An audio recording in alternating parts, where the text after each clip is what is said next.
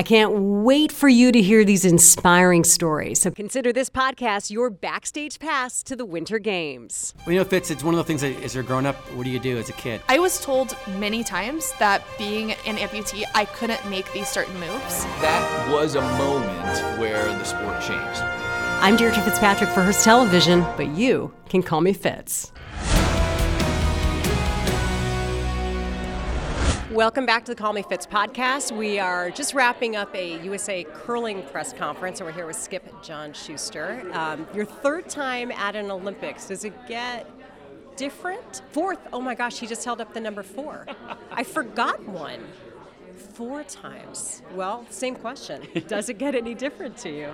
Uh, it gets a little bit different. I think, uh, you know, the the floating that happened going around the opening ceremonies the first time was uh, was a different uh, was a different experience than than the the next three. And I think even the anticipation was a little different. Whereas this time I was just ready to ready to get here, and people saying you're getting excited, and it was like, not an excitement as much as it is like a um, like you just want to get here, join Team USA, and then uh, then get your competition going. And I think. Um, you know that's that's been the biggest biggest differences for me. But um, definitely the opening ceremonies this time meant a little bit more.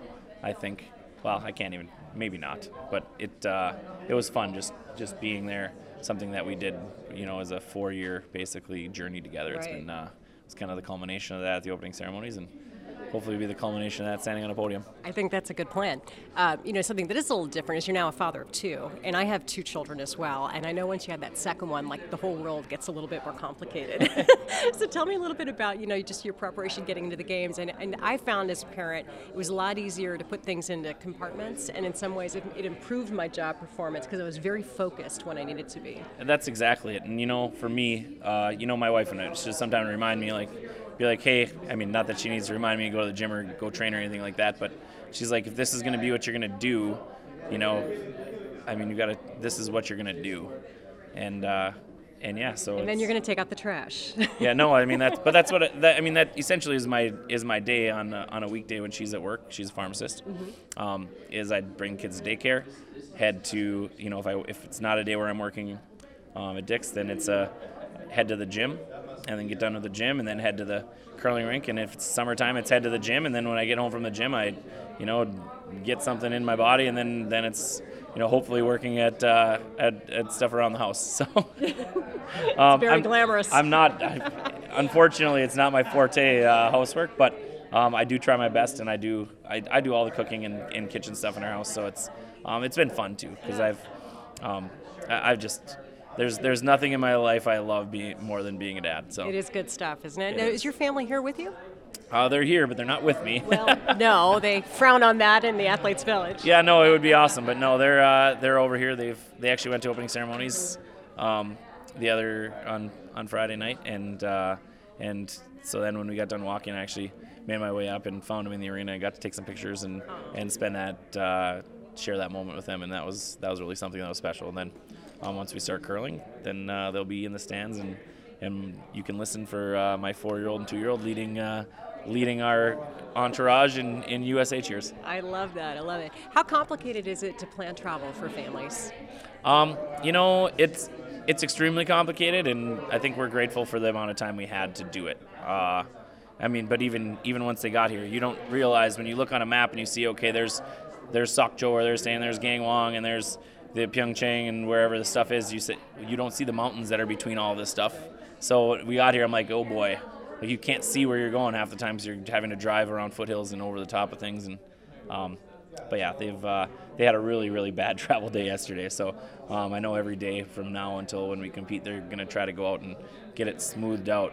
Where by the time we start playing games, that they're able to get to them um, in a uh, reasonably smooth fashion. Yeah, I've heard some athletes who will tell their families, you know, please try not to be like texting me nonstop that you can't find this or you can't find that.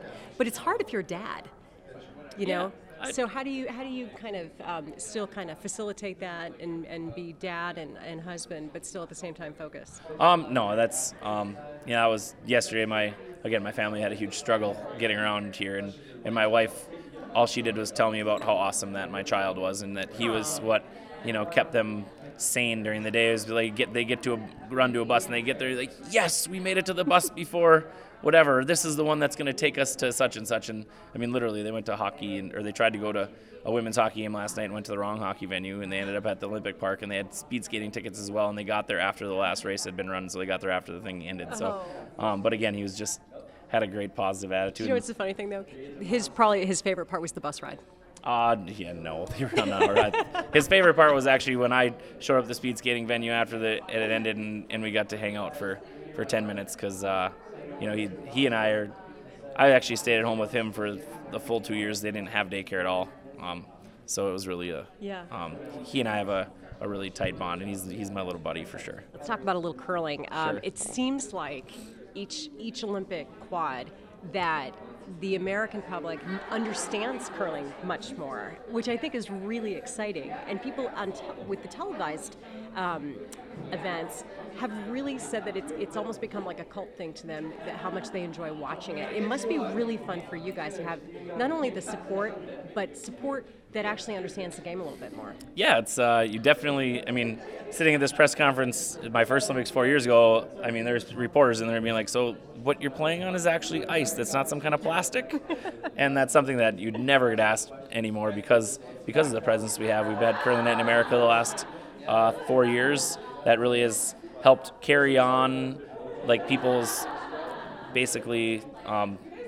it's carried on curling in the public eye enough where when we got here that people it didn't seem like it was gone for four years so um, it's it's definitely been fun to actually now talk a little more curling uh, with with the general public We have. I live in Northern California. We have three pretty good-sized curling clubs where I am now, and and they're active. Yeah, no, that's that's the greatest part. Like, I mean, we have, I mean, the the Twin Cities, Minneapolis, St. Paul area used to have one curling club for the entire Twin Cities, and you know they have five now. And then, I mean, there's a there's a curling club down in Charlotte, North North Carolina, that is dedicated ice, and all they do is curl there. There's a curling club in Atlanta, Georgia. There's a, I mean, curling clubs down in California. I know like our friends down in LA have a Hollywood curling club that they've been trying to get dedicated ice because they have so many dedicated members down there, and these people travel all over the country to play in Bonspiels, and they a- do it. That's a good problem to have. They do it the way we, we used to do it up in the upper Midwest. Is everybody used to Bonspiel on weekends, and um, and that was where people trained. And now like we have to go play on the World Curling Tour, which is generally in Canada and a little bit in Europe, and we have a few events in the U.S. But What is the best part of the Olympic experience since it's four times? Uh, it's just being part of Team USA, like the whole team. Um, you know, opening ceremonies was fantastic, but getting to staging of opening ceremonies and seeing seeing the the rookies who are all like experiencing their first time, but also seeing the familiar faces and and the friends and t- of teammates I've met through other sports. Uh, seeing one of my great friends, Erin Hamlin, carrying the flag for us, um, along with you know Chris Mazdzer, who's you know a, a luger that you know he comes up to me, he's like, hey man, like the USA house and everything, everything going on is up in the mountains this time. Like you can come crash on our floor because you know back in 2010 the entire luge team crashed on our floor for the last four days of the Olympics in our in our village. Seriously? Because they didn't. Yeah, because the mountain village was up in Whistler and they wanted to be where the action was in Vancouver, and uh, yeah, so it's um, it's really been a giant part of that. Um, Is there of that big anything you're not crazy about? Um, Anything in the village that just drives you crazy, or Honestly, nothing. Nothing? Um, no, being being Olympian is just awesome. It's uh, I mean the I mean Team USA and and our clothing people make us feel like and and it's funny because I feel like when you're wearing these clothes like you're just one of and then like you get home and you're like okay and all of a sudden you have a giant USA in your back you're like well can I really wear that around like I don't know but like here it's just like so perfect and um, it's just being part of the big team that I think is my favorite part of being at the Olympics. all right? Well, we wish you luck in this Olympics. Thank you very Your much. Fourth Olympics. Fourth. Thanks for the save there, by the way. How do we follow you? Are you on social media? I, I am on social media. My uh, it's my Twitter handle is Shuster Shusty S H O O S T I E 2010 because Twitter was brand new in 2010 and that was uh, what I decided to throw on there after and I've never changed it. Um, but uh, the easiest way to follow us more directly during the Olympics is at Team Shuster, either on Facebook or Twitter, and that's going to be um, what's going to be updated the most. We have somebody that's um, dedicated to uh, to sharing our experiences uh, with with the public, and it should be should be fun to, to be able to follow us along here throughout the Olympic process on, on our Team Shuster, both on Facebook and Twitter. All right, well, thank you so much, John. We appreciate you joining us on Call Me Fitz. And if you would like to keep up with my Olympic adventures, I don't have a team doing it for me like you do. I got to get that the next time. but you can follow me on Twitter at KCRA Fitz. You can follow me on Facebook at KCRA Deirdre. I have my Olympic blog, Deirdre's Diary, which you can find through our KCRA News app.